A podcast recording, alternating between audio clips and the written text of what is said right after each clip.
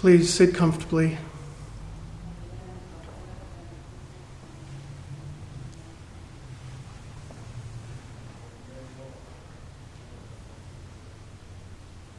My name is Nicholas Jon Arnold. That's Nicholas like St. Nick, Jon with no H like Jon Stewart, and Arnold as in Schwarzenegger. My dad told me Arnold means brave eagle. My confirmation name I chose for myself is Francis, after St. Francis of Assisi, the patron saint of ecology. He wrote the Canticle of Brother Sun that goes in part. Be praised, my Lord, through all your creatures, especially through my Lord, brother Sun, who brings the day, and you give light through him, and he is beautiful and radiant in all his splendour. Praise be you, my Lord, through sister moon and the stars. In heaven you formed them clear and precious and beautiful. Praise be you, my Lord, through brother wind, and through the air cloudy and serene, and every kind of weather through which you give sustenance to your creatures. Praise be you, my Lord, through sister water, which is very useful and humble and precious and chaste. Praise be you, my Lord, through brother fire, through whom you light the night, and he is beautiful and playful and robust and strong. Praise be you, my Lord, through sister mother earth, who sustains us and governs us and who produces varied fruits with coloured flowers and herbs. My parents are both Queenslanders. My dad, born in Tara in the Darling Downs region, about 300 kilometres west of Brisbane, where my mother was born. My dad is now retired, but he worked as an exploration geologist for many years, bringing the family with him as he moved, for a time in Port Moresby, Papua New Guinea, where I was born, then Parkes, New South Wales, where my first sister was born, then in Brisbane, where my younger sister was born, then in Canberra, where we lived for about seven years, and then over here to Perth. I live with my girlfriend and de facto Jess of 11 years. We have three ducks, two rabbits, some koi and goldfish, and five cats. How did we end up with five cats?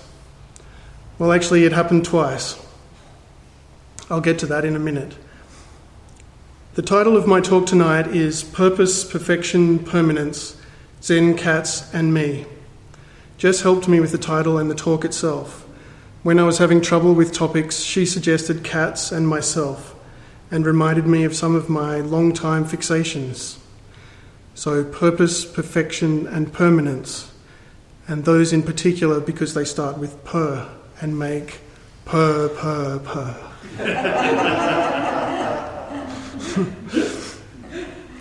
trying to find purpose, trying to reach some sort of perfection with no mistakes, trying to reach a point where I figured it out and got to some place of stability. I wonder how I went with that. In wanting to tell my story, I have been tracing back how I came to Zen. I think a kind of beginning was in watching television, I recall sitting on the floor in front of Saturday morning TV with my sisters and my mum, moving pictures, music, and lyrics I could try to learn and sing along with. Every now and again, a video would be truly strange and it would stand out and make itself unforgettable. One such was Talking Heads Once in a Lifetime, featuring the tuxedoed and bespectacled David Byrne, shot close in so we can just see his chest up Behind him, a shimmering, wavy blue background simulating the surface of water, and his miming diving in and coming out, gyrating and convulsing weirdly, and sweating more and more until finally, by the end of the video, he really is wet. And you may find yourself living in a shotgun shack, and you may find yourself in another part of the world, and you may find yourself behind the wheel of a large automobile and you may find yourself in a beautiful house with a beautiful wife, and you may ask yourself, Well, how did I get here? Letting the days go by, let the water hold me down. Letting the days go by, water flowing underground. Into the blue again after the money's gone. Once in a lifetime, water flowing underground. Water dissolving and water removing. There is water at the bottom of the ocean under the water, carry the water, remove the water at the bottom of the ocean. And you may ask yourself, what is that beautiful house? And you may ask yourself, where does that highway go to? And you may ask yourself, am I right? Am I wrong? And you may say to yourself, my God, what have I done? Same as it ever was. Look where my hand was. Time isn't holding up. Time isn't after us. Same as it ever was. So, what was that about? I'm not sure, but I know it kind of shook me up. It seemed to be saying, pay attention, don't miss it. But miss what? Miss my life? And it was about mistakes, about being wrong. Then there's Road to Nowhere. Well, we know where we're going, but we don't know where we've been. And we know what we're knowing, but we can't say what we've seen. And we're not little children, want and the future is certain. Give us time to work it out. We're on, a, we're on a road to nowhere. Come on inside. Taking that ride to nowhere. We'll take that ride. I'm feeling okay this morning. And you know, we're on the road to paradise. Here we go, here we go. And Monkey Magic, a Japanese production dubbed over in, dubbed over in English, retelling the old Chinese story Journey to the West about a Tang dynasty monk travelling to India to bring Buddhist scriptures back to China, and a monkey born from a stone egg who gains a little taste of enlightenment and proclaims himself great sage, equal of heaven. In the worlds before Monkey, primal chaos reigned. Heaven sought order, but the phoenix can fly only when its feathers are grown. The four worlds formed again and yet again as endless eons wheeled and passed. Time and the pure essences of heaven, the moistures of the earth, and the powers of the sun and the moon all worked upon a single rock, old as creation, and it became magically fertile. That first egg was named Thought. Tathagata Buddha, the Father Buddha, said, with our thoughts, we make the world. Elemental forces caused the egg to hatch. From it then came a stone monkey. The nature of monkey was irrepressible. Monkey!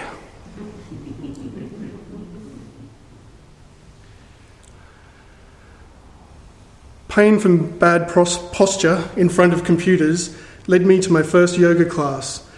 At the end of the class, we did Savasana, the corpse pose, for 10 minutes in a darkened room with quiet music. Lying on my back, stretched out and unwound in ways I have never experienced, the floorboards underneath me softened and gave way, admitting me into them. As I sunk into the floor, the ceiling above felt intimately close, close enough to touch, and I thought, no wonder people like yoga. I returned to class many times, expecting and looking forward to that feeling of sinking into the floorboards. It didn't happen again.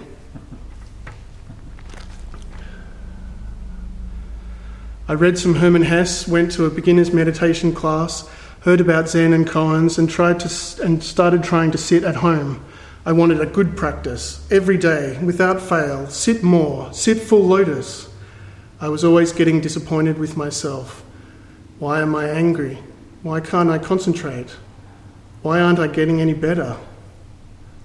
Giving up, feeling ashamed, feeling a failure, and then starting again. I heard about the three treasures, Buddha, Dharma, and Sangha, on a podcast of a Canadian Zen group. Eventually, I wondered maybe I could do with a little help. The first time I came to the Zen group WA was roughly October of 2012, about four years ago. I've written journals on and off for years, and this is a fragment from that time. I've been to this Zen place twice now. Twice I've been to an actual Zendo. This is something I once thought was completely impossible, and infeasible given, given my personality and my introverted self and traits and a desire to be alone and shame and guilt and feelings of not being worthwhile. So I wonder, yes, I do, I wonder, I wonder, am I an ass at this thing? and the very next thing I wrote down in my book were the first words of Ross Bolleter Roshi I ever recorded. Sitting alone makes you strong, sitting with others opens you up. So now I was in a Sangha. I knew I had to try a Sesshin just to see, even though I was petrified, and then more than one just to see.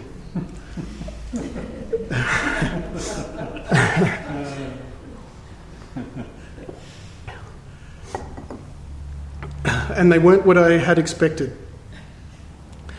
Coming home from my second seven day session, I wrote, My dear, beloved, and noble Nick, yes, you want to go to Sesshin. Yes, you really do. No, it won't be fun to say goodbye to Jess, so don't. Instead, smile a big smile and say, I love you, and say, Have a beautiful day. It will be sad to say goodbye to the bunnies and the ducks and the chickens and the cats so don't. Instead, smile and scritch their ears and say, Hello there, Bugsy. Hello, lovely bunnies. Hello, ducks. Hello, chickens. Pack your bag days early. Take the train down to Fremantle. Get a lift with someone else. You will be tired and, anx- and scared and anxious. There will be familiar faces and new ones. There will be a few moments, some time, halfway or so, that will be still and beautiful. Maybe there might be one day with several of these moments. You will have pieces of yourself drop away. You will see at least one person with you in a new light. You'll see yourself in a new light. You will be different. Something that you thought impossible will happen. A bird will come to see you. A green fly will walk on your forearm and tell you you are beautiful. An ant will explore your foot but not bite you. A tree will give you a gift. Your eyes will shine back at you from the mirror differently. Sleep will be deep and righteous. You will cry sadness and joy. Several pairs of dark, clean, dark clothes will turn into several pairs of dirty ones. You will not have brought enough tissues. It will be over too soon.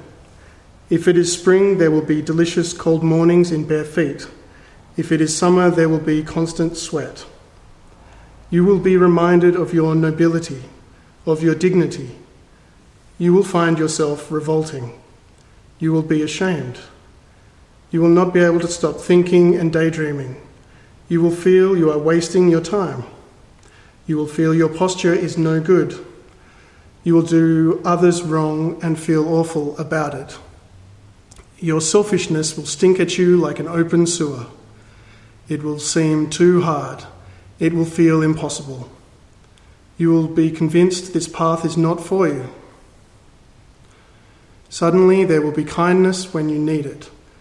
You will see a species of bird you have not seen before or an old familiar one evoking lost memories. Coming home will be hard and strange, but then easier and more familiar and gentle. Gentler. In the days after, there will be peaks and troughs of sadness, reverberations, normality, normalcy, and powerful surges of peculiarity, forgetfulness, a tiredness that allows little sleep. The next year, it was not at all the same. Coming home, the spell is broken. The world is glazed over with corruption and dirt, disappointment. The sacred and beautiful world that was touched, or worse, into which we were immersed, a part of, not separate from, is now buried and gone, bereft and grieving, wondering if it was all an illusion, a lie, a fabrication. It's gone, finished. The beautiful thing that was is lost and now just left again, adrift, awash, washed up on the shoreline, dirty and cold, and there is no love, no beauty, no sacredness. We are not all one, we are all alone. But writing has many times been a tool for me to work through confusion and depression, to gaze at it obsessively until another perspective finally comes to light. After all of that delusionment, disillusionment, I wrote, but we are still there sitting in that hall, the wooden floor under our feet and under our mats. The sunshine is still sl- streaming in, slanting in through those windows. The birds are still crazy in their joy. The chainsaw still cries out. The flowers still open to spring sunshine and rain. The little lakes are still full of their collected waters. The pathway up the hillside is still marked with its sign, where it joins up with the larger walking trail, beside the fence line underneath the trees. The ground still is covered by that unexpected grass that confused your feet on the way back down. This year's session was different again. So, is it safe to expect I will continue to not get what I expect? Okay, so how did we end up with five cats? Before I met Jess, I had Sudi, a sleek black cat, my first cat all of my own, and Belden, black and white, inherited from my housemate when he moved away. I raised Sudi from a little kitten, keeping him indoors and trying to keep him safe and happy in a rented house on Arundel Street in Fremantle, just down from the hospital. The first night he convinced me to let him outside, I wrote. Last night the sky to my right above the building was purple, then after, after it was not. The rain comes heavier and heavier now. The cat chases a paper ball frantically like a mouse. The gutters overflow into little floods in the garden. The rain stops, the, the rain stops, the gutters keep dripping. Now I look at the sky through raindrops. Everything is wet and shiny now. The kitten still plays as Bob sings to me and the cat meows and tries to climb the screen door. My little kitten, whom I have never let out the front before, because I was afraid he would vanish or be killed, wanted to explore the wet world outside, so I have let him go. Now he runs about with his elder brother in wet grasses and in puddles and to the left and right of the front porch where I sit. If he is killed or runs away forever, that will just be. I'd rather that than me hitting his paws as he tries to climb the screen door searching for freedom. Right or wrong, or irresponsible, or whatever, a cat kept indoors gets mighty angry. Who would not want to explore drips and puddles and sparkling leaves with your big brother? Robert tells me not to worry about a thing. The cats chase each other around the pineapple tree. I moved to a cheap place on Indal Street in Willagee, met Jess, and was out of the house a lot and there were some seriously mean tomcats across the road. One day, Sudi didn't come home. Jess and I canvassed the neighbourhood asking for him. We found no trace and had to accept that he was gone. When Jess moved in, we got porridge a Tabby together from the cat haven to be our first cat. Belden had a bit of a traumatic early life, but we looked after him well and he was happy in our rented house in Shenton Park he made friends with the fluffy girl cat across the road and for some time was very close to a young porridge kitten, too. When he was killed by a car, we buried him in the rain in the backyard under some trees, and shortly afterwards got Mimsy, a sleek grey, part Russian blue, who worshipped the old and wise porridge, her big sister, when she allowed it. We got our own place in Bayswater, and on that Christmas visited Jess's sister for Christmas lunch they had just got two kittens that were having a great time playing together. Thoroughly infected with kitten jealousy, on Boxing Day we went straight to the cat haven for a pair. Getting two meant they could play with each other while we were at work. We saw a beautiful ginger boy in the middle of a cage, surrounded by adoring brothers and sisters. He looked straight up at us, and we were immediately his, and his beautiful long haired black and white sister, too. Henry and Eliza. As we hoped, they had a fantastic time growing up together and an easier introduction to the household. Henry had a pink nose and a huge, humongous fluffy tail, and as boy cats have a tendency to be, was extremely cuddly, cuddly and needy and sooky. He used eye contact to draw us to him for cuddles and kisses on top of the head. And so we had a closer bond to him than we'd had with any before.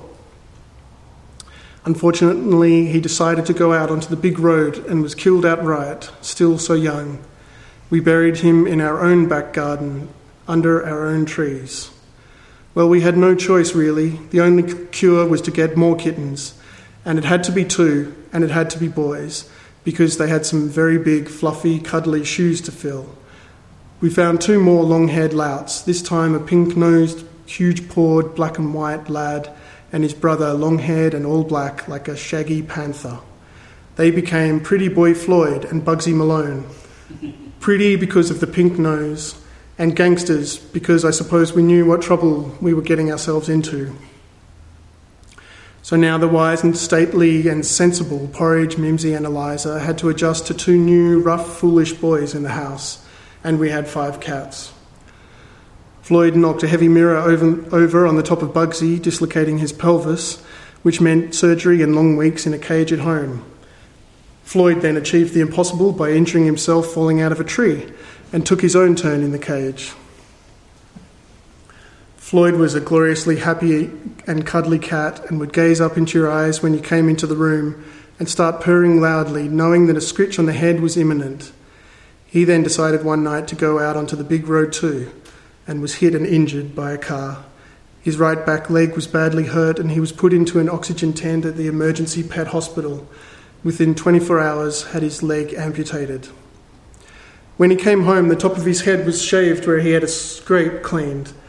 And while he recuperated, we learned that he liked to be kissed on the top of the head, just on that ball patch. He pretty quickly learnt to walk with a bit of a hobble step. And then one day he took off running and went straight up a tree. Walking, he was awkward, but running, you could not even tell he had a leg missing. Then a stray started visiting the garden. At first, we tried to shoo him off to protect our cats, but he was persistent and obviously in fairly bad shape, smelly, dishevelled, and he couldn't move his tail. We couldn't tell if he was a boy or a girl, so we started calling him Robin, which also worked because he was robbing our food. We relented and put food out just for him, and gradually he came closer to the house and soon was sleeping on a, ki- a chair in the kitchen, and we had six cats. Then Floyd, healed and strong and confident, running around climbing trees, decided to go out onto the big road again, and this time he didn't make it back at all. We buried him on his favourite cushion, covered in a much loved red towel, under the trees in our backyard, a metre or so from Henry. So we have five cats for a second time. Living with cats has had many effects upon me. For one thing, if I'm cross about something and stomping about on the floorboards, it really spooks them. Gee, stupid cats, I think. It's not like I'm going to do anything to you, I'm just in a hurry, as they, sc- as they scattered out of the house or under beds. After quite a while of this, I became aware that when I didn't stomp my feet on the floorboards, they wouldn't go racing out of the cat flap in a panic. But when I did stomp, they did panic. Maybe it was Jess patiently telling me, Nick, the cats don't like it when you stomp about, about a hundred times, that finally clued me in. In other words, I was doing it, I was responsible. Of course, I didn't want to accept that. Surely I've got a right to be grumpy and angry in my own house once in a while. But once I did finally start to notice it, it got harder and harder to continue. Stomp, stomp. Oh, there's Mimsy carrying again like she's afraid I'm about to attack her. No, I didn't mean it. I'm sorry. Look, I'll step more gently, more slowly. There's time. I'll try not to do it again. After a shower, sometimes Bugsy appears and he wants me to pat him with wet hands. He gets wetter and wetter. His fur com- comes off in bunches and I collect it, wet my hands again, and turn around to pat him some more. In the hot weather, this goes on and on until he is a happy, bedraggled, wet cat. Or sometimes Mimsy will meow, sounding angry and irritated and irritating, but she just wants attention, and if you pick her up, she'll start purring right away. Or sometimes Eliza wants a brush, but she won't sit still, and you need to chase her around the garden with the brush. But that's what she wants. Or sometimes Robin just wants you to sit down on the couch so he can sit on your lap and have a snooze. Or sometimes Porridge wants you to be outside in the garden in a chair so she can sleep on you. And her claws piercing your skin are her involuntary reaction to just being so happy and contented. Watching the cats, I noticed they are a lot like me. We share many of the same moods and feelings. So I, I have learned about myself by watching them. Sometimes they like to be with each other, sometimes friendly, sometimes wary, sometimes playful, sometimes timid, sometimes confident, sometimes appreciating each other's company and proximity, sometimes rushing off to be alone. Zen practice has helped me to be aware enough to notice these things happening in front of me and has helped me to learn to appreciate them. Part of our shared Zen practice here at ZGWA is the monthly discussion or Dharma sharing nights. Last month, one of our Sangha, Andrea, spoke up about simply wanting to speak up and say anything in order to contribute. That really summed up how I have felt many times. Actually, I often find Dharma sharing nights really difficult. By the time I've processed the last comment and have a thought to speak, the conversation has already moved on. Or I will come with a thought prepared, but the conversation will simply begin in a completely different place. Preparing this talk has given me time to process some of my own thoughts and perhaps a chance to speak some of those thoughts I couldn't say before. One time I did speak up was to read a part of Each Moment is the Universe, Zen and the Way of Being Time an edited collection of talks by Dainin Katagiri. I read a section from one chapter, and actually I stopped right in the middle of a paragraph. I stopped because it was too harsh for me to face, and I could barely read it to myself, let alone to others. Actually, it is a, from a chapter entitled Taking Care of Expectation. I'd like to read it to the end tonight and I'll point out the point where I stopped last time.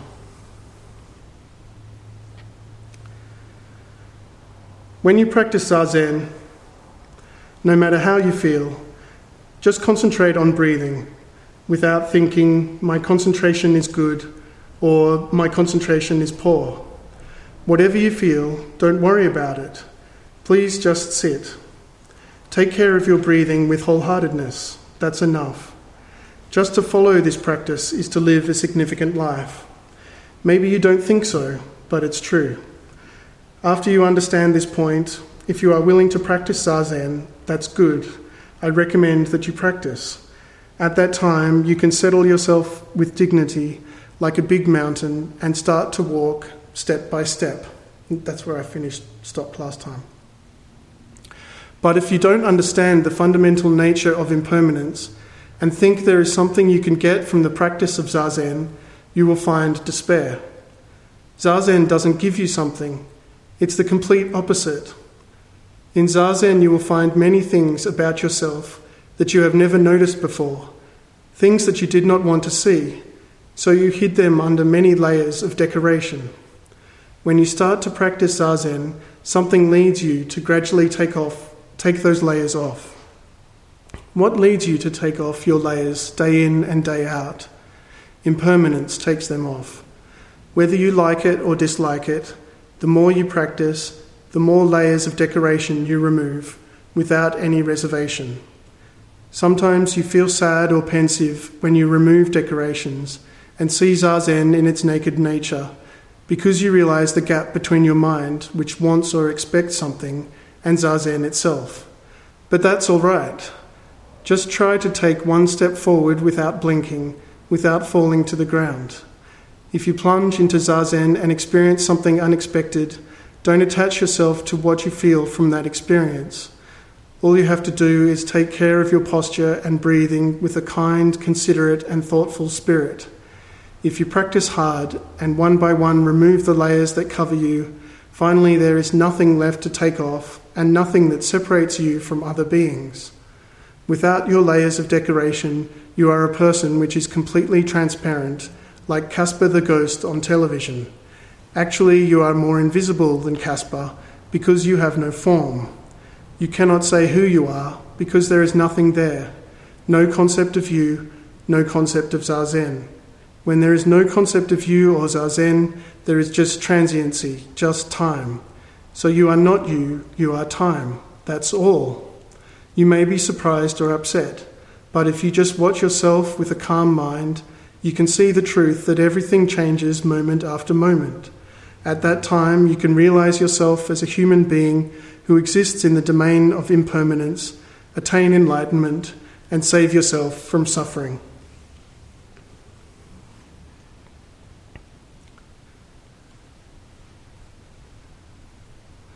So perhaps this talk ended up being more about expectations, about them not being met, about them being exceeded, about how a talk might not go how we expect about how we do not necessarily get what we want or think we want, but maybe that it turns out to be all right because it is our life. I'd like to end with the end of Shitou Xiqian, Song of the Grass Roof Hut. Turn around the light to shine within, then just return. The vast inconceivable source can't be faced or turned away from. Meet the ancestral teachers, be familiar with their instruction, bind grasses to build a hut, and don't give up. Let go of hundreds of years and relax completely. Open your hands and walk innocent. Thousands of words, myriad interpretations, are only to free you from obstructions. If you want to know the undying person in the heart, don't separate from this skin bag here and now. Thank you for listening.